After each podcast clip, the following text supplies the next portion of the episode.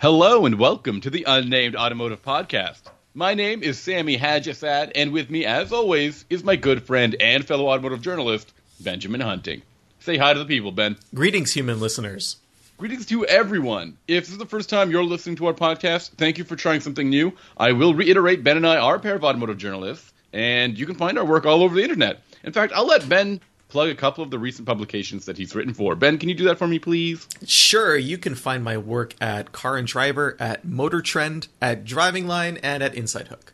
And you can find my work at driving dot c a, autotrader dot c a, Nouveau Magazine, and TechSpot. Ben, we've got a couple of Fords to talk about and a new segment, which I'm always very excited about. So let's just jump right into it. What have you been driving recently? So I drove a vehicle that I think a ton of people are curious about, and I know I was really interested in driving, and that's the twenty twenty-one Uh, Ford Bronco, Sammy. And not only did I drive the Bronco, I drove the Ultra Bronco, the, the top-tier Bronco, the Wildtrak, which is designed, according to Ford, for high-speed off-roading. You're sure it's the Wildtrak and not the Ogopogo or whatever it's called, Bigfoot? Meant or... for Magog, Sasquatch. Well, here's the well, thing, Sammy. Sasquatch, that's the name of the trim level. It's yeah, fun. Well, so Sasquatch isn't a trim level, it is an options package, and oh, the Wildtrak makes it standard. So what you get with the Sasquatch is basically thirty-five inch tires. That's it? That's that's, that, that's a Sasquatch? That's pretty much what you get when you get to the Wildtrak. I believe that, that there's a couple of other things that come with, like, if you get it on a lower vehicle, a lower trim level, um, it's you might get a few other bits and pieces. But these are thirty-five inch uh, mud terrain tires. What's funny funny is that I believe the tires are actually Wrangler tires. When they're they're like made by Goodyear, Jeep, from, I think from the it is Jeep Wrangler. No, no, no. Just it's just like that's their brand name, right? All right. But on the Bronco, they removed the word Wrangler from the sidewall. So, do you think if you have to get a replacement, you have to wait specifically for this non-Wrangler branded? I guess so. I, and I think Wrangler? The thirty-three inch that originally that come on like the Badlands, which is the trim below the Wildtrak, I think it's the same kind of deal. I think it's also like a Wrangler removal. Uh, so, so yeah, so the top, the two top versions of the. of the Bronco are the Badlands and the Wildtrak. And the main difference between them is the Badlands is the turbocharged four-cylinder, and the Wildtrak has the turbo EcoBoost V six. So right. The, the, you also, there's a few other, like, tiny differences. The Wildtrak, because it's designed for kind of a desert running kind of thing, you don't get the rock rails that you get on the Badlands. And I think the interior is nicer in the Wildtrak, too. It has leather versus, and, and carpet. Whereas the Badlands is like vinyl seats and kind of a rubberized floor that you can just wash out. So it's a, it's semi-luxurious, but it is for most intents and purposes a Badlands with a bigger engine and bigger tires. So talk to me all about this Wrangler, because I've driven it very, very briefly. Bronco, about, Bronco. Uh, sorry, this Bronco. Um, I want to hear all everything you feel about this thing. So did you drive the four-door, the four-door or the two-door? I had the four-door. Okay, uh, it's available. And you think it looks gorgeous, right? You're like, this is my thing, a four-door, big ol' S U V. Yep. I'm not a big fan of the styling. I don't think it looks bad. I think the two-door is the most attractive version of the Bronco. I just think the proportions work better. Mine is a was a four-door with the hard top, which I think is probably the best version of the four-door. The soft top, it's kind of wacky looking from certain angles. I find like the windows at the back... They're, I don't know. It's it's like got that old school convertible feel where like the windows have a wave in them, like a plasticky wave. It's just not super high end looking with the top on. I don't know if you feel the same way. No, I have no feelings about these uh, these uh, hard tops or soft tops. So Wrangler, I mean a Bronco is. My all good, about you the can't you, you you can't stop saying Wrangler. I should. Yeah. I'm the one who brought up the word Wrangler too. Yeah. So it's and my you know fault. Me, once I hear one word, I just can't stop saying it. Once I hear one Wrangler, I just can't stop saying Wrangler. I um, I feel like I incepted the word Wrangler into your into mind. My, into my vocabulary, and now I just can't stop saying Wrangler. I think when we start talking about the car that I have, I just will compare it to a Wrangler several times. The Ford Wrangler Wrangler. Yes. So, no, tell tell me, um, was what was your, like, there's anticipation for this vehicle. I think they're, they're like, um, on back order, essentially, for at least a year. And um, the... There's huge There's anticipation. Just so much hype, right? So when you walked up to this thing, could you feel the weight of that hype in the key fob in your hand as you were getting up to it and you were like, I got to test this thoroughly, right? I didn't feel the weight of the hype walking up to it, but I certainly felt the weight of that hype when I realized that I was not really into this S U V. Well, yeah. I mean, knowing you, you're not really into off-roading. You're not really into trucks, really. So, wow. I don't know. So, what the- do you mean? Tell me more. Once you started driving it, what happened? Like, you got accustomed to the interior, you saw the price tag. What was it that changed your, or, or that made you realize that maybe the hype is is more than this thing can handle? So I have kind of a, what might be an unusual position on the Bronco. I feel like Ford had an opportunity with this vehicle to really build something special. This is, a, as you said, hotly anticipated. Everyone's curious about it. They can't build enough of them. Uh, I believe they're sold out for twenty twenty-one. And they've had they've had a bunch of production issues with some of the parts, like the tops. But other than that, you know, it's been very popular. Yeah. Most of the reason why you can't get a Bronco is because everyone wants a Bronco. So th- this is a, a chance to capitalize and, and kind of really kick Jeep in the nuts. And and Jeep is... And that's the most uh, that that is the most honorable thing an automaker can do. I realize it's a very gendered expression, and I apologize for that. But they they wanted they, they had the chance to. Jeep has been building the Wrangler for a very long time. It uses a very specific old school formula, and it's very competent off road and not so great on road. It's it's fine, but it, it you know it has its issues. So I was thinking, all right, Bronco could be super great off-road, and it could be pretty damn decent on-road. This is a real chance. Instead, what they did was build an S U V that is really good off-road and acceptable on-road in the sense that it's better than the Wrangler. Yeah, which is huge benchmark to clear there. Possibly the lowest bar they could have set for themselves. Yes. So I drove the I drove the Bronco around town, obviously. I live in Montreal.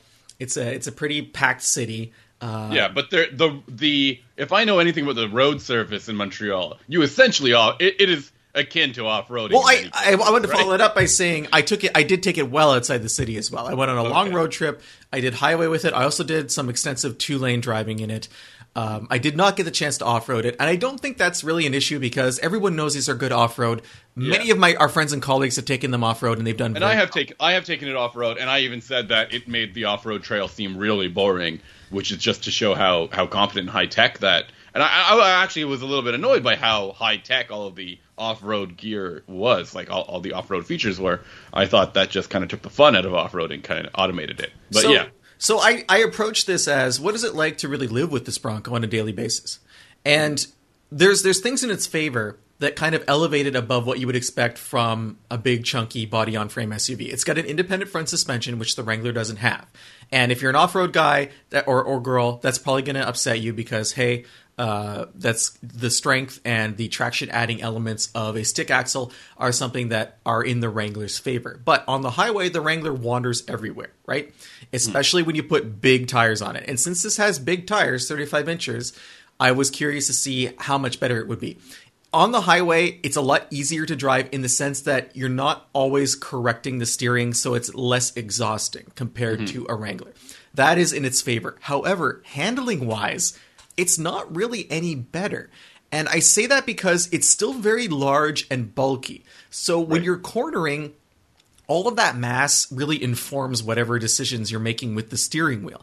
Uh, the the advantage of the independent front suspension is, I don't know if anyone out there has driven a dual solid axle truck, but when you're on a washboard road, for example, it'll vibrate and move laterally. Like if you if you hit a series of bumps, a, a solid axle tends to move the car in to one side or the other. Right. With an independent front suspension, you don't have that issue. So the front end of the Bronco is much more planted than you would expect. The rear end still does bounce and move if you hit that kind of thing, but it is easier to control in those two situations. So those are two advantages it enjoys over the Wrangler. But mm-hmm. in a lot of other ways, on the highway, I didn't see huge differences. Um, first off, it's very loud inside, Sammy. Yeah. the I think road and wind noise, or tire and wind noise, is really... Um, they they just penetrate that cabin, that cabin significantly, and much more than the Wrangler, which is... Again, a benchmark, a low benchmark for Ford to have cleared, and I don't think they managed. No, it's it, you're you're totally on the on the nose with the the no the noise from the wind, from the tires. I also want to add mechanical noise. You really hear the engine and the driveline itself at higher okay. speeds. Uh, you also hear the top because every every bounce that I went over with the rear end, the rear of the vehicle, like the roof, the fiberglass roof, would twist and turn and screech while it was doing that. So there's like really? there are wow. screeches and rattles. I'm not saying it's like a high pitched constant sound, but it is constantly moving. Okay. So there's that as well, which you don't necessarily hear with other S U Vs. And even moving beyond the Wrangler, if you re- if you were to compare this to a similarly sized crossover, this is a totally different world. This does not feel like a modern S U V in many ways. The one mm. area I think where this vehicle excels is the V six. It is a fantastic engine. Plenty of power. This is a very heavy vehicle, and yet you don't really notice that. The acceleration is good. And um, and it has like forty gears or something. Yeah, many, it's, it's a ten-speed automatic. ten so speed. If you go to the V six, if you have the Wildtrak, the, the Badlands and the four-cylinder, you can get the manual transmission, the seven-speed, which is really a six-speed with a crawler gear. But mm. for the uh, Badlands, sorry, the Wildtrak, it's a ten-speed automatic. You can't do anything about it. Um, it's a fi- the transmission is fine, but the the the the, the weird thing about having a great motor but a chassis that isn't so great on the road is that I never wanted to drive it quickly. And it's one of the rare vehicles where I was at or under the speed limit at almost all times. Oof. So okay. like I'm talking like I'm driving fifty-five in a sixty or mm-hmm. like thirty in a thirty-five. It was just odd. I it, it didn't feel good to drive it quickly. It just got louder, and it was to the point where, you know, the handling isn't superb, so I didn't really want to push it.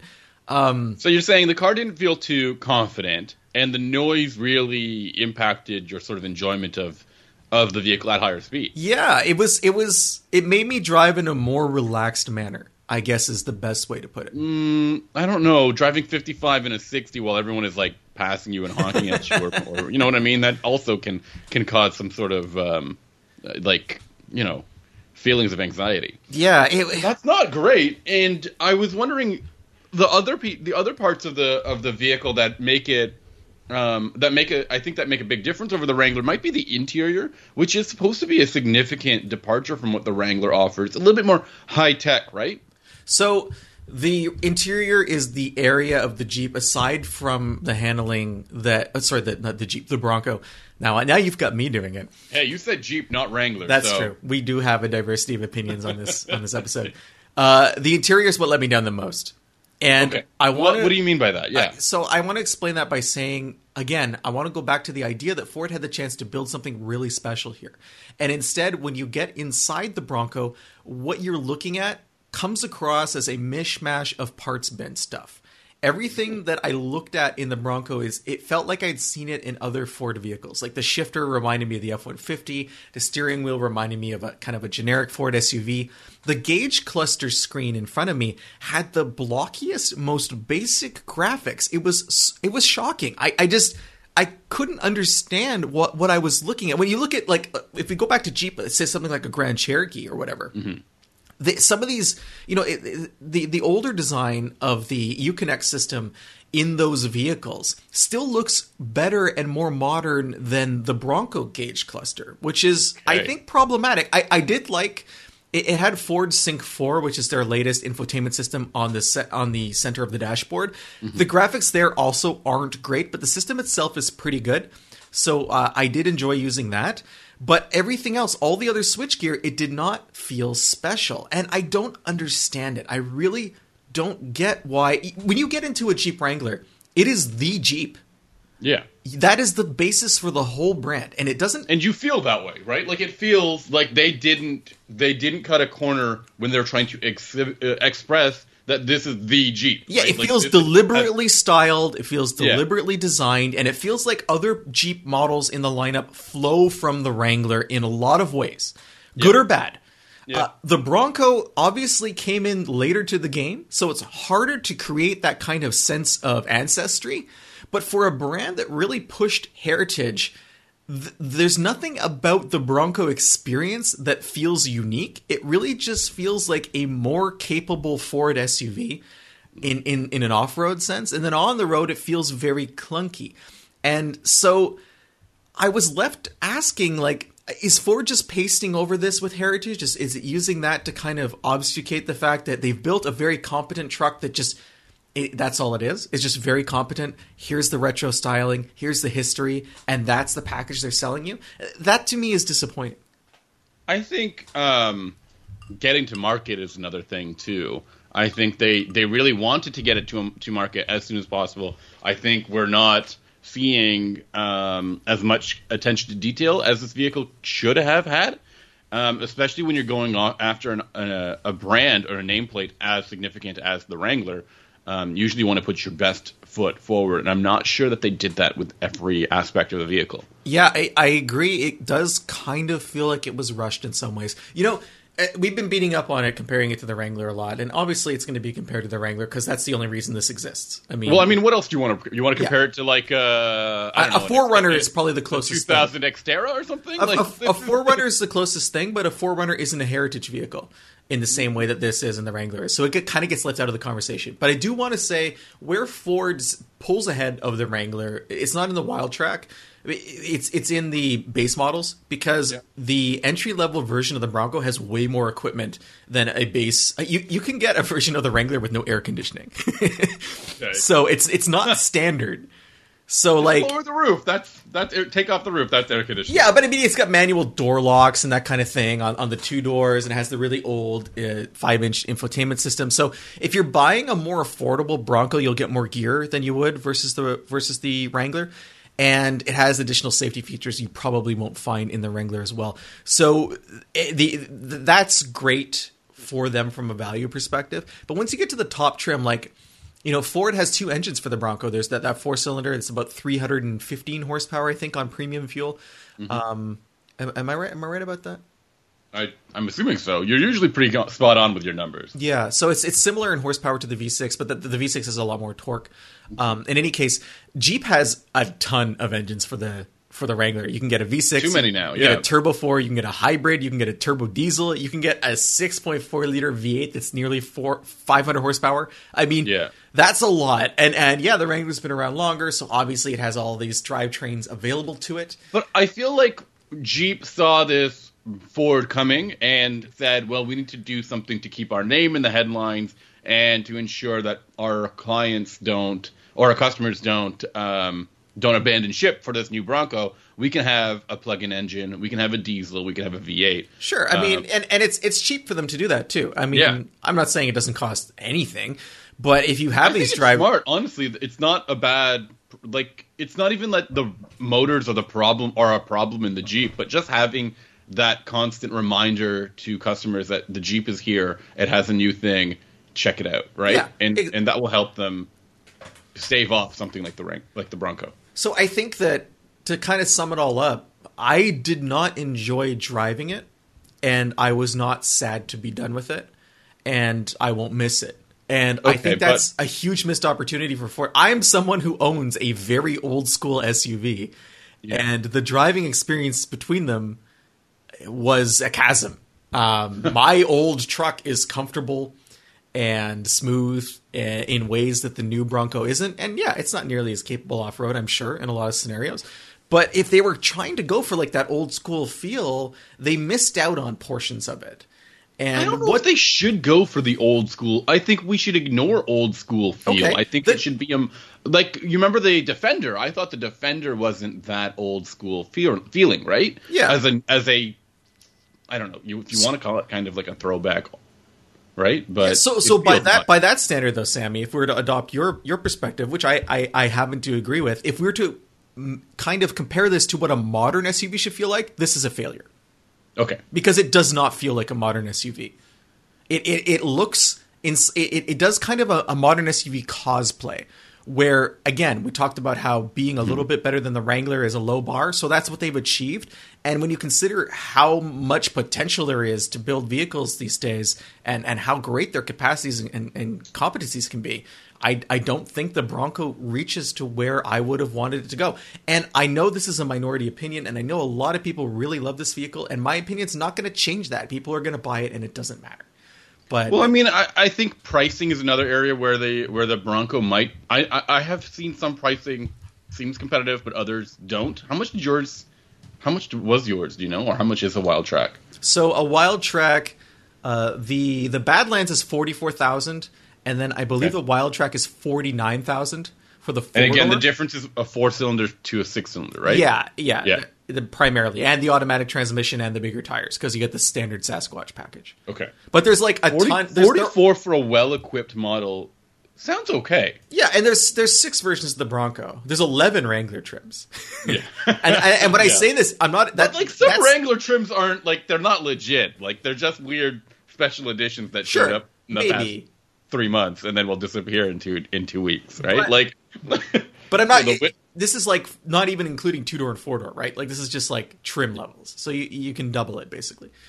But uh, yeah, the, the the the the most expensive Jeep is like seventy five thousand dollars. That's because it has a V eight. Yeah, it's, it's the Rubicon with the V eight. So the, yeah. the the Badlands and the Rubicon are almost exactly the same price, like forty three to forty four. So that's kind of how Ford is that's has not stacked up. Great. They should have. They could have undercut it maybe more. Maybe I don't but know. I again, still, I, I just yeah. sorry to interrupt, but the basic Bronco is more capable off road, I think, than the basic Wrangler. If you're looking at Um, the gear that comes with it. There's, there's another aspect of the vehicle. The Bronco comes with, it's, it's more of an electronically curated off-road experience mm-hmm. versus the kind of analog old school one that the that the Wrangler offers. So there's that too. It's kind of like off-road for beginners. And I don't mean That's that dismissively. Said. That's how I described it. Yeah. Um, okay, cool. I'm, I don't know. Like, there's a lot of attention around the Wrangler and it doesn't seem like they... The Bronco. Sorry, jeez. Holy I'm cow, enjoying it Sammy. At this point. I'm into it. I'm yeah, into the... Is, is there a tally? I think one of our listeners will send me a tally. We need to have a, an intern who rings a bell every time you say Wrangler. I have like a Wrangler jar right? every time. Um, is this going to... First of all, was the, was the Jeep vulnerable to um, disruption by Ford? Did this... not meet that expectation, and will there be more automakers gunning for the Wrangler after seeing how Ford um, approached it? And you know, other people could think, you know, there, there's this is an opportunity for them too. I think that Ford had a unique opportunity because they were able to leverage the heritage of the Bronco.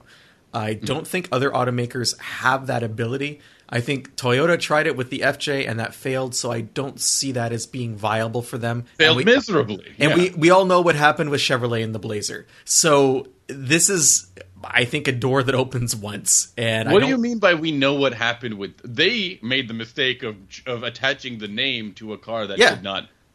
But that's, like... that's what I'm saying. So they, that opportunity is past. They can't do anything about it now.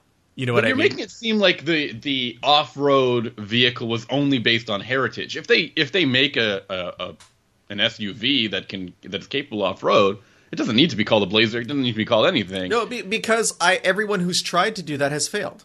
Yeah. No one has ever been able to unseat the Wrangler. So I'm saying that Ford had their had the best opportunity because of the position of the Bronco in, in its history. And they still have. They still have uh, moves to make, I think. If, if this thing didn't the, look like an old Bronco from the seventies, from the yeah. late sixties, early seventies, it would not be selling. I think that's virtually guaranteed. You're telling me it's just styling? I'm saying that styling and heritage are a huge part of the image for this vehicle. Yeah, I think that's that's its chance to do something in a segment dominated by another heritage-heavy vehicle, which is the Wrangler. And I don't think any other automaker can match that right now because of choices they made or past experiences. Like if I think, if, if Nissan, I mean, Nissan had the Xterra, right? Yeah, and what was the other one they have globally? Patrol? Yeah, so like yeah. these are vehicles that, you know, they don't mean Which anything. Which is an Armada, really. Yeah. They don't mean anything here. So no. What are you going to do? Um, and Defender. I think Defender, I actually really, I think we had a really good conversation about the Defender. We had the two-door, um, pretty okay vehicle, a tiny bit expensive, but very... much a modern S U V in that yes. sense of, of cabin and and driving experience. But also, right? having talked to friends and colleagues who've taken all three of them off-road together, the Wrangler, the Bronco, and the Defender, the Defender is a distant third. Wow. And some of well, that is tire that comes with it, but yeah, okay. there's other aspects of its design that are not at the same level of off-roading capability as compared to the others. Okay. I can see that. Um, I, as I will add, I also think that the technology and the capability of that of that Bronco is pretty good, based on my experience um, on a short, uh, a, but pretty hardcore off-road loop. Um, but it just made the off-roading experience a little boring. Um, anything else you want to add about the Ford Bronco? No, I mean, if you're looking for refinement, you're going to have to look somewhere else. If you're looking for something that feels modern, you're going to have to look somewhere else. If you're looking for a Wrangler, you might want a Wrangler. But if you really like how the Bronco looks, this is the only place you're going to find it. So it's other. It has a great engine and a look that appeals to a lot of people. But the experience itself is a letdown. I wonder if I would feel the same about the four-cylinder in, in a short wheelbase version. Yeah. Um, I'm I'm a little hesitant to drive it because I I don't want to just, you know, crap all over the Bronco again. I don't. And that's not really helpful to people. And if I if it's if I've determined that the experience is not something I enjoy, I don't want to repeat that experience. Yeah. And, you know, like, yeah. Anyway, let's move uh, on. Let's move no, on. No, no, wait, hold on. One one very quick question. Do you have a spec of Wrangler that you yourself would take? Like, what is the one that you look at and you're like, that's the one for me now? Uh, I like the Turbo four two-door Rubicon. Okay. okay. And but here's the thing. Uh, so uh, a friend of the show, Brad Iger, he and I have a an opinion that there should be a poser spec Wrangler, yeah, where you get the look of the Rubicon, but you don't have to deal with, like, the crazy tire tread that it pulls you all over the road. And some of the gearing and whatnot, because um, I, I probably don't want to do hardcore off-roading with it. So I would really like a Rubicon-looking two-door with the with the two-liter turbo, which I think is a fantastic engine. I don't even care that it's automatic only. That is a great eight-speed, and I have a lot of fond memories of driving that late at night in L A during weather, winter weather that, as a Canadian, I found amazing. I had the top down, beautiful. Uh, so it's kind of it's kind of a What's the I word? I think they actually do have this spec. I think it's called a Willys Sport or something like that. Oh, then, then I'm well. Jeep does make a lot of poser spec Jeeps. I mean, you can get a Grand Cherokee that looks just like the S R T, but it's called, yeah, yeah. It's called like the X or something. Limited X. Yeah, yeah, yeah. yeah. So, so you would say the Turbo four, right? Is that what you I said? Really like the Turbo four. The other engines are fine. The V six is fine, but the Turbo four is a lot punchier. A lot. I uh, want the four by E, the one that whenever I, when I press the weird button to change it to um, electric mode or gas mode, it does whatever it wants to. Yep. I love that. You're along for the ride. The yes, I want the car to make the to change its mind for me. Yeah. The other cool thing about the four by E is it weighs eight hundred pounds more than any other Jeep in the lineup. I want to crawl over a leaf to get to my parking to get to my charging spot. There you That's go. What I want. Um, I also have a Ford to talk about. Another one that I don't think we have um, spent a lot of time discussing. It's the Ford Escape, but the plug-in hybrid model. I've and, never, I've never driven this. Yeah, it's pretty fresh, I think. Um, and it, unlike most Escapes, it doesn't use a turbocharged engine. Instead, it uses a two, a two point five liter four-cylinder engine. It offers um, thirty-seven miles of range, which is four less than the Uh, Tucson hybrid, plug-in hybrid, and five, sorry, five, four, oh, four more than the Tucson, and five less than the RAV four Prime, which I think is the benchmark right now in the segment. And and in the real world, what did you see? Um, I saw about that. I I think um, what is uh sixty kilometers into miles? It's about forty miles. Yeah, so that's what I ended up getting, uh, thirty-seven miles. So that's actually right on. Right on target, which is pretty impressive for most E Vs, especially at the temperatures that we're driving right now. Um, I liked the Escape for the most part. I think the Escape is a very competent vehicle. It reminds me, though, too much of the of the Focus that we don't have, which bugs me a lot. Um, I think it's a fairly conservative-looking vehicle inside and out. It has a decent amount of tech. It's easy to get used to.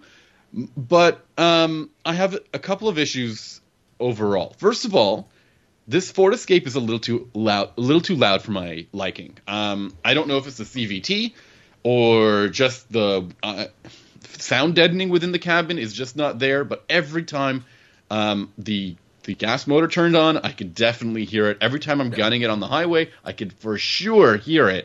Um, I, have, I now, have a theory that I want to run by you about that. Sure. So I also have noticed that. So when I had the Prius Prime, when the engine came on, it was very noticeable. And I think that it might be because when you get used to driving around on the battery, yeah, you get used quiet. to how yeah, you yeah. get used to how the vehicle's like in your you, you make this imprint in your mind of this is how this vehicle sounds. And so when the engine comes on, it's unexpected and it breaks through and it really kind of shatters the mindscape you've built for driving. And I, I think this happens to me too, where I, I get down on the sound of the, I'm like, oh, this engine sounds unrefined, but does it really? Or does it just sound unrefined compared to absolute silence? Yeah, and, and you do hear a lot, and again, I'm on winter tires, you do hear a lot of winter, uh, a lot of tire noise.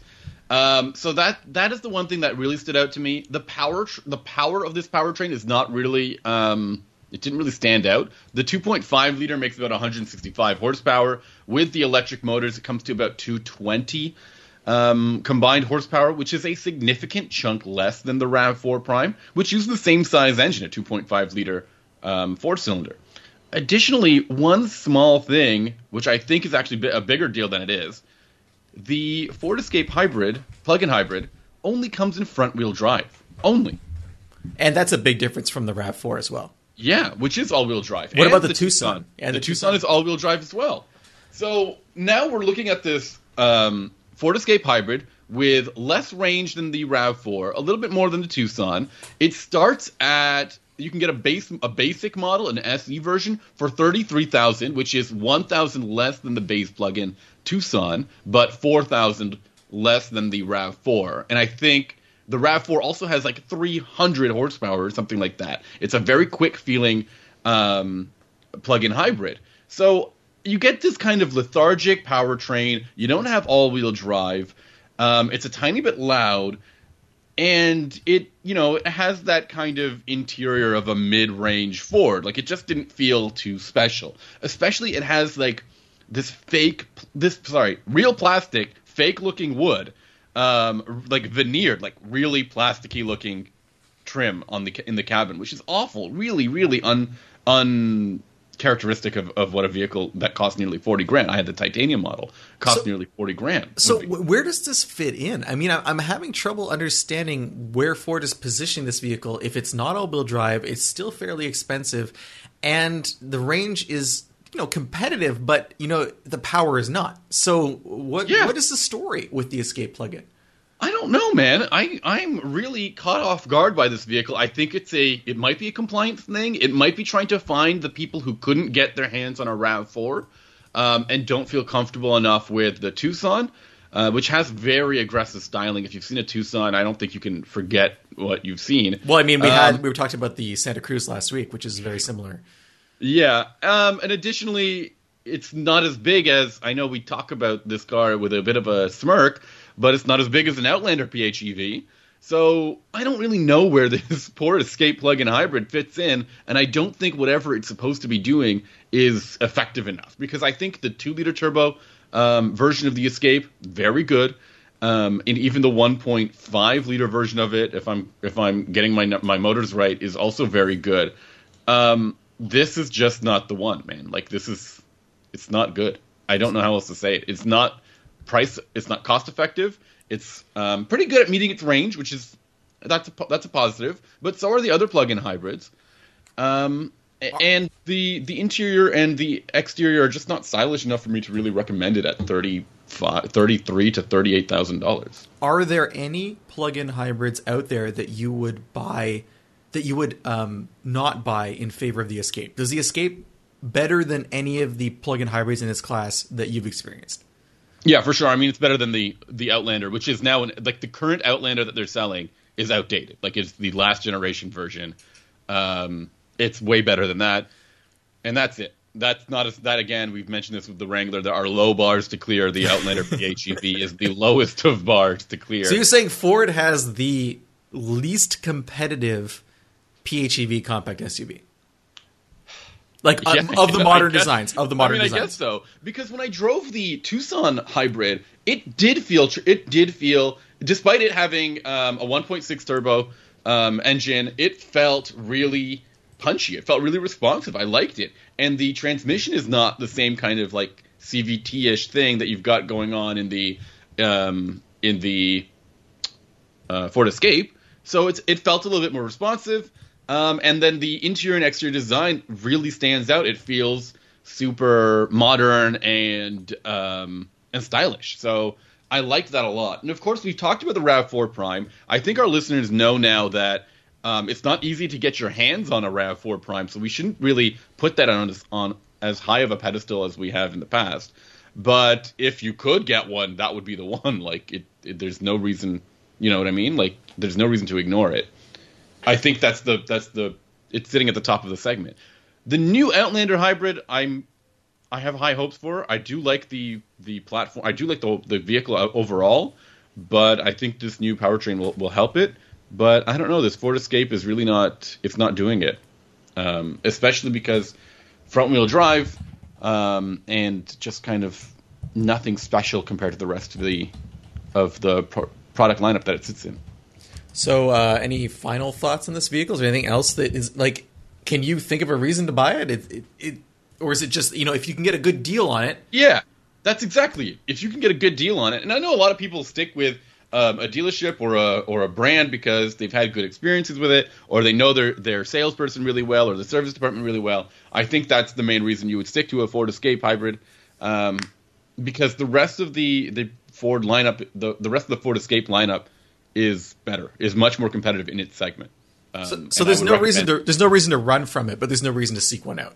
Exactly. Okay. That's one hundred percent it. Okay. Um, so let's get going. We have a new segment this week. I think we our listeners have been uh, have been responding positively to our segment last week, which is about driving tips. This week we're not going to be talking about driving tips, but we want to provide a little bit of a um, of our feelings on some of the forbidden fruit uh, or, or vehicles that we just never got here in North America. And particularly, we're going to talk about a whole class of vehicles. Isn't that right, Ben? Yeah. So there are other markets in the world, obviously, and those, mar- those markets, obviously, yeah, they have specific, um, they, needs. they not needs, but necessarily characteristics, or customers are, are into different things, and so you end up with uh, cars that just for whatever reason are very, very unique to a certain part of the world. And this week we're talking about K-cars, which have been a part of Japanese car culture since just after the Second World War. Now, K-cars are these tiny little things that I think a lot of people associate with, like, a sort of city-sized car, but that really isn't the case. Ben, why don't you give us the whole the whole scoop here? Why don't, why don't you tell me? Yeah, so you're good at you're good at summing this up without saying Wrangler a bunch of times. Right? Well, so city cars are, are nothing new. I mean, Europe has a lot of city cars, right? And and they're designed yeah. they're, they're small cars that are designed to be easy to use in an urban area. Uh, but the the deal with the K car is it's spelled K E I is in, in English is different, because what happened after the Second World War is they had a population in a country that was rapidly industrializing, but there wasn't a lot of money to go around. People weren't that wealthy. And as the country rebuilt, they they realized that while it was hard for someone to afford a, a, a standard car or a truck, it was pretty easy to buy a motorcycle. Mm. So a bunch of car companies decided, hey, we're going to build some motorcycle-sized cars that have similar small displacement power plants, and we're going to market these as an affordable way to get the country on its feet. So you have this original era of K-cars that lasted until nineteen seventy-five that had three hundred sixty c c engines, um, a very small footprint, and they became ultra-popular. Like, Uh, they outlasted. I mean, this is I, if anyone who played Gran Turismo in the early franchise, yeah. there was the, the Subaru three sixty, right, Sammy? Yeah, yeah, yeah. And it was a wild car. Like it was, I think it was mid-engine. Yeah, it is. And and it's it's tiny. It's like a two-passenger, and they made a. I think they made a truck version of it anyway. So it was called the three sixty because it was one of these K cars, three hundred sixty c c. Um, and uh, once the the segment kind of took off, instead of just having these, like, I guess you could say poverty spec, um, low feature cars, they ended up building a whole range of K cars, like sporty stuff, vans, pickups, and pretty much meeting every part of the market, all of them sharing in common this tiny engine and tiny size. Right. So what is it about these things? Because they've been around for a long time. We, we don't talk about cars that we just don't have any interest in. There's something interesting about these K cars. Is it their styling? Is it the fact that we just can't get them? I think they could still work in a lot of different markets. I, for sure, I think they would work in, in some European markets. Um, so I don't know why we're not seeing those as popular there. Um, and are there any models that you think, you know, you just you think about them and you love them? Like, well, what is I, it? I think the reason that K cars are so cool is because they're regular cars that are shrunken down. It, yeah, because you've got, like, vans, you've got pickup, you got, like, little pickups, you got, like, an S U V. We've talked about the Suzuki Jimny in past in past episodes.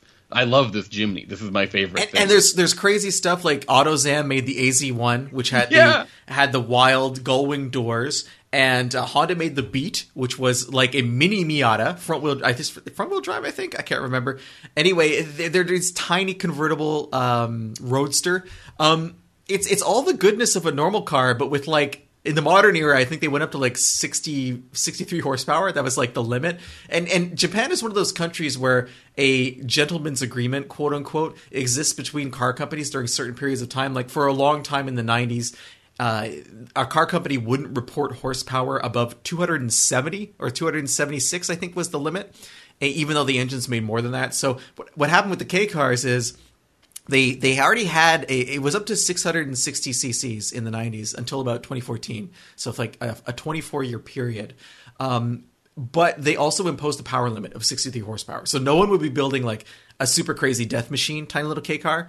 But you ended up with a bunch of people being creative, building these really neat cars that looked like bigger cars – Um, but took advantage of their small size. So the other reason why these cars stayed popular, Sammy, is because the the legislation that existed after World War Two to try to jumpstart the economy, it kept going. So like if you bought a K-car, it cost less to register, taxes on it were lower. You weren't required to um, verify that there was parking in the neighborhood where you lived, because that's kind of a thing that Japanese some Japanese cities have to do to make sure you can't just like buy ten cars and not have parking for it. Um, and really what happened with these cars is they fueled growth outside of the cities as well. Uh, Akio Toyoda, the, the chairman of Toyota, has said himself that the, the K-car is – rural life in Japan can't really live without it. It is, it is right. the lifeblood of that of those regions. And in fact, eighty-five percent of the roads in Japan outside of the cities are only wide enough for two K-cars to pass each other. Yeah, so I mean, they fit their market significantly well, and not only that, but new cars. Uh, you, if you've ever, if, if any of our listeners have seen a new car of any class compared to a new car from uh, uh, compared to a twenty-year-old car, they've gotten huge. I think I mentioned this before. The Civic is about the same size as an Accord used to be just a generation ago, I think. Yeah. So the cars get big. These K cars didn't really, right? Like no, they, they managed really to stayed. fit this footprint. They really stayed small because, like I said, the roads are not so big, and you can't really change that in a very, very old country. It's just, it's very difficult to do. Uh, there is a problem, though, Sammy. K-cars are kind of on their way out in Japan because the country is trying to shift away from gas, which means they're facing electrification like a lot of other areas. But the problem is there's only a small comp- number of companies that actually make these cars. I think Honda, Nissan, Suzuki, maybe a couple of others, and then there's others that rebrand them. But okay. Yeah. Those companies say that it's going to cost like between the equivalent of ten to twenty thousand dollars per car to mm. put battery packs in them, to put um to either make them E V or hybrid.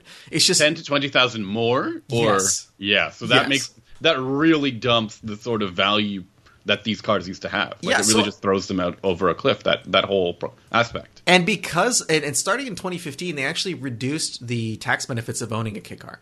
So it's kind of – there's these two forces that are working against what is a really unique slice of the automotive market. And they're going to – I it's sad to say, but they'll probably be phased out. I mean, until we get affordable tiny battery cars – It's it's really hard to see these cars having much of a future, as important as they are to rural parts of Japan. Interesting. I'm looking at one of these vehicles. It's not like – I need to be clear here. These things are are really popular. Um, they are extremely I'm looking, popular. I'm looking at this thing. It's called the Honda N-Box, which was a extra, like super popular car. Let me try to get the numbers right. Best-selling car in Japan for twenty-eight, twenty-eight consecutive months. Has been sold one point seven million times since its introduction, um, which is a lot. Okay? And, and yeah, it, it's the K-car market is is huge.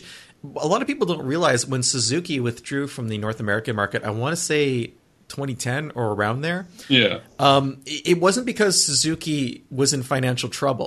What had happened is they wanted to concentrate on building K-cars and Japanese market vehicles where they were they're a major brand. They were they were doing big big business. So it didn't make sense to spend all this money to be like seventeenth overall in America when they could just focus on being a huge player in a very different market. So there are brands in Japan that have been in the K world forever.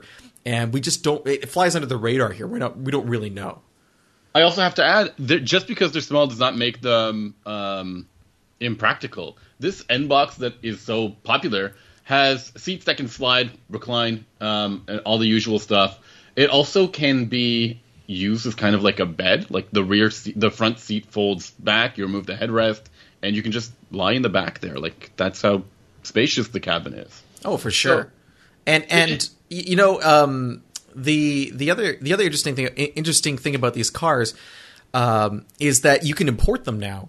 And in America, the twenty-five year rule, right? You can import a Japanese vehicle after twenty, and any foreign market vehicle after twenty-five years. In Canada, it's fifteen. So these cars have been around a little bit longer here, but they're starting to become more popular, and they're actually doing okay on American and Canadian roads. It's not really that much of an issue to drive them. They are super tiny. I mean, you could park a Beat beside a Miata, and it will look visibly smaller, which is a, a hilarious image. But they... some of the vehicles, they're a little harder to drive here than others. Like, Nissan makes one called the S-Cargo, I think. Yeah. I'm not sure if that's a K-car or if there's a version of it that's a K-car, but some of the vans and whatnot. So in addition to power restrictions and engine size restrictions, they had like a speed restriction. And okay. they would have these alarms inside the car that if you went above like eighty-five kilometers an hour, which is like fifty-three, fifty-four miles an hour, they would sound off. And they don't stop. They just keep going. It's like a constant chime. So some people who ended up buying these cars and bringing them to the United States, they didn't know that until they drove it. And then you end up having to parse these Japanese language forums trying to figure out how to pull the fuse to get this thing to stop. um, do you have any favorites in this segment? Because I've always mentioned the the... the Jimny, and I think there's a Honda, an S something or other, S two twenty. I, I like the, as I mentioned, the AutoZam A Z one. It is a wild car. Uh, it was part of, Mazda had a bunch of Japan-specific brands in the early nineties where they were trying to kind of become a much bigger company than they are now. And part of that, Autos, AutoZam was one of those brands. And mm-hmm. uh, it ended up building some wild performance cars, and that's one of them. I really like the Honda Beat is cool. I like the um, Suzuki has something, I think it's called the Alto, which yeah. is a pretty neat little hatchback. Yeah. Um, there is also the Suzuki Wagon R, which is pretty neat. That's another. Okay, so you just like all you like all of them. That's no, I don't like all of them, but you know, like there's some hot hatches. Uh, I remember the Wagon R from Gran Turismo again, where I was first introduced to the concept of the K cars because they were always the super cheap cars you could buy at the beginning of the game when you didn't have any money. Yeah. Again, once again, the whole concept of our segment comes down to uh, was it available in Gran Turismo? Could we learn this function in Gran Turismo? Which I think last week's episode about uh, friction, circular traction, uh, definitely you could talk about that in Gran Turismo. So go out there, grab your Gran Turismo, play some, get in some K cards, and have some fun. Um, Ben, I want to just quickly talk about um, an email that landed in our inbox um, this week from a listener. His name is Sam. He's um, turning seventeen, and he's looking for a used car. And he wants something like a sedan or a hatchback from twenty sixteen to twenty eighteen that is small and fun to drive, but still practical for the future. What do you think? That's a tough one because I, there, there are so many of, good... I got a couple in mind, yeah. I mean, there are so many good choices. Yes, but also there are some bad choices. So we have to steer them away. We have to steer Sam, Sam away from those. Um, I think off the top of my head, one of the most enjoyable small cars... Um, of the last generation is probably the Mazda three, the Mazda three hatchback, which I think can be had with a manual transmission. I did like the feel of that vehicle even more than I think the current one, which has gone a little bit more upscale, has gotten a bit heavier, and just doesn't feel as responsive, I think, as the current one. Um, and I think that's a lot of fun to drive. What else, what, are, what did you have in mind? I think that uh, a good balance from that era would be something like the the Elantra Touring, which is a, okay. a decent hatchback that's reasonably fun to drive. The Or the Elantra G T too, right? Elantra G T, yeah, is that, is that, I can't remember whether it's called Touring or G T for that year, but the hatchback version of the Elantra is what I'm talking okay. about. Yeah. Um, the Very I also, good. I think you can hit that with like a turbocharged engine, um, and it can be it can be pretty fun to drive too. I also like, I mean, the Honda Civic from that era is not bad, and uh, kind of a dark horse. The Chevrolet Cruze is very affordable. It is reasonably fun to drive. Uh, it's it's not super fast, but it does feel pretty solid.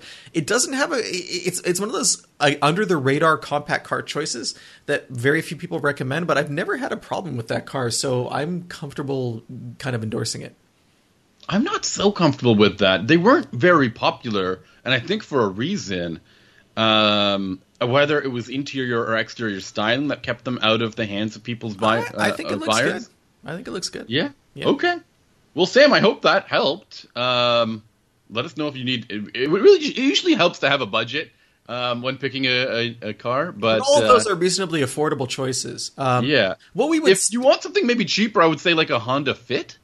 Yeah, a Honda Fit. Honestly, that's an interesting choice because I can't. Is that the generation that's still fun to drive? That's the question. I think because so. The modern one isn't so good, but for a long time the Fit was a lot of fun because it was small, lightweight, and you could get a manual transmission. So I'm going to change my answer. I'm going to change to, to the good Honda Fit from the Cruise to the to the Fit. I think the Fit is an interesting choice that didn't come to mind because I was still thinking compact instead of subcompact. And, and right. even though the Fit is subcompact, it is huge inside. It is it's ridiculously huge, yeah. huge inside. You can move in there, I think. I think people can move houses with a with a Honda Fit. And I want to put this out there. Samuel, I know this is not necessarily what you want to do with your car, but I in the last week, I have seen a full turbo track, stripped interior track version of the Fit from that era and a supercharged version of the Fit from that era. There are people out there doing cool stuff with these cars. They look great, and they're very sleeperish. No one's really going to notice. So I, I think it's a fun a fun platform. I have a colleague, Stephen Elmer from the Truck King YouTube channel, who has a Honda Fit with a towing, uh, a tow hitch attached to it. Um, basically, the vehicle in Europe, I think sometimes it's called the Jazz, is rated to tow there. And for whatever reason, it's not rated to tow here, even though the mechanicals are identical. So uh, he went and he got himself one of those hitches, and he says it works fine. You know where else it's called the Jazz, Sammy? In Gran Turismo. In Gran Turismo.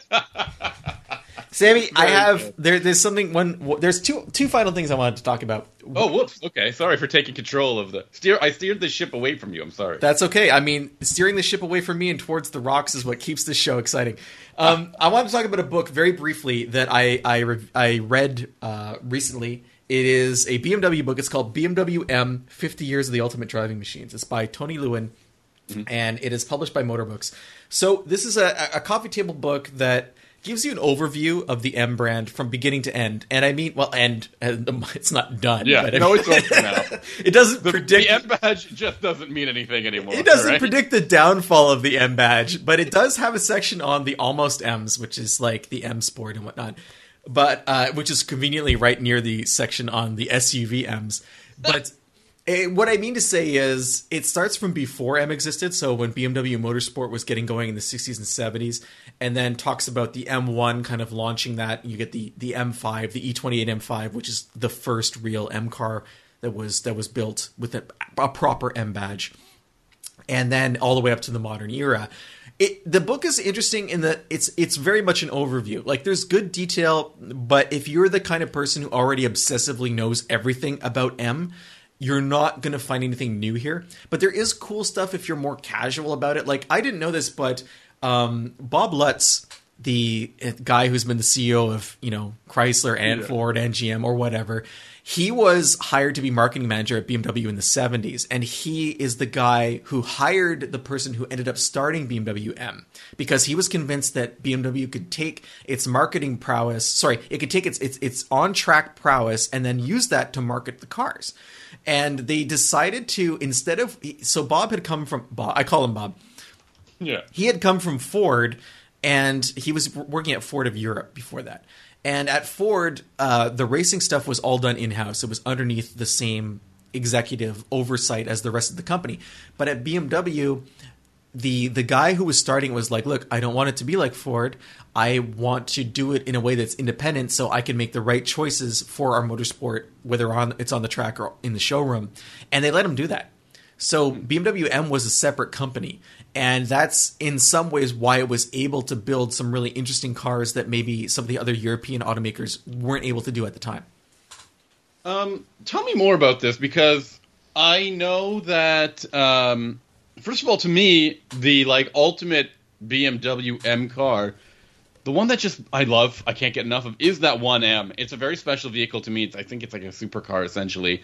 But um, I don't know if, you know, the rest of the brand points to that car as sort of their their halo. It seems in general they think about the M three as sort of the go-to um, B M W M vehicle. Whenever a new car comes out or an old one, it's measured against that, right? Perhaps, but keep in mind that the M one engine ended up in the six series, the five, and the five series, and actually two right. generations of five series uh, pretty much on, with the M badge. So there is a lot of M one D N A in B M W M. Cool. Uh, which, what is your favorite M? What is the one that you just can't, is it that V ten one? No, that's, that is, a, that's a great motor, but it's, it's not an attractive looking car.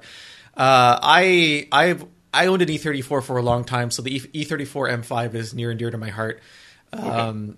Even though I, I pretty much like most versions of the E thirty-four, the E thirty-nine M five, I think, is a really fantastic car that was way ahead of the rest. I, I, it was like a spaceship compared to what else was coming out in the late nineties, early two thousands from any brand.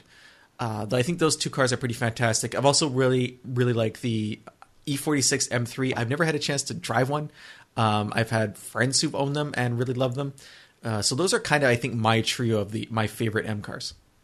And now coming back to B M W M in the modern era, do you think it's, like reading through this book, do you think they've maintained a steady path or they've moved beyond what the M badge or the M brand originally stood for um, until now? I think B M W has done a good job of constantly evolving what an M car means and not getting mm-hmm. caught. I mean, if you look at, the, just look at the five Series. I mean, they went from a six-cylinder to a V eight to a V ten to a turbocharged V eight. I mean, those are dramatically different driving experiences. And they're right. all under the same banner of the M five. So B M W never really, same with the M three, you know, like it, it went from four cylinder to six cylinder to turbo six. And and they had a V eight in there too, a high revving V eight out of out of nowhere. They never really let themselves get pigeonholed. And I think that's why it's hard to kind of say heritage when you're talking about those cars, because for me, the heritage of B M W M has always been about pushing limits and experimentation. And and nowadays it's more about branding than anything else. Yeah. But that pushes limits on its own. And when it comes to the book, how did you feel reading it? Did, was were there a lot of quotes or, uh, or, or sources that go beyond just sort of quoting yeah, there's, other? There's, there's interviews, and there's you know they yep. talk to some of the people who engineered these cars, and it's uh it, it, it is a there's a lot of information here. It is a coffee table book. It is not a super in-depth book because there's a ton of cars to cover, right? It's fifty years of M cars, which is crazy to think about at this point. But um, it's worth picking up if you're a B M W fan. It's a good gift, I think, to give to someone who's a B M W fan. And if you're at all curious about the history of M, this is a great place to start. And that's, again, B M W M, fifty Years of the Ultimate Driving Machines by Tony Lewin, L E W I N. And it's published by Motorbooks. Very cool. Um, I think that we should wrap up this week's episode. What do you think? I agree with you. Okay, so now we're steering the boat together. Um, I want to tell our listeners where they can find all of our Um, past episodes. Just head on over to our website, unnamed automotive podcast dot com.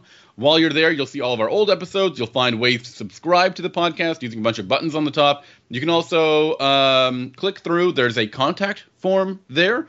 Um, when you fill out that contact form, it lands in our inbox. That's what Sam did, which is very helpful.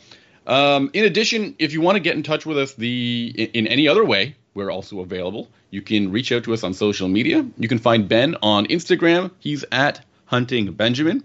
And you can find me on Twitter. I'm at Sammy underscore ha, H-A, like you're laughing. And if you just want to send us an email, you can do that. It's Benjamin at benjamin hunting dot com. I want to uh, say that when Sammy says we're steering the boat together, it really, it's more like Sammy's steering the boat and I'm on a water ski attached to the boat and I'm like behind the boat and Sammy's going wicked fast and I've never water skied before and I'm just trying to hold on and I can't really see where he's going and I just have to trust him, but trust is hard to come by. Have we not established that trust that trust yet, Ben? I you know I thought so until I ended up on this one water ski behind a yeah. boat that I think you stole. Yeah, but it's wicked. Like this is wicked fun, really. Um, Ben, what are we talking about next week, speaking of water skis? Next week I'm going to be talking about a totally different S U V, the twenty twenty-two Nissan Pathfinder, which is pretty much all new for this model year. Pretty much asterisk all new for this model year. That's all about water skiing, I think. The Pathfinder has never been a more water ski-friendly vehicle. Right? No comment. And I'll be talking about the new Ford Maverick. So that'll be a fun episode full of new vehicles to talk about. All right. Well, thank you for listening, everybody. Take care. Bye.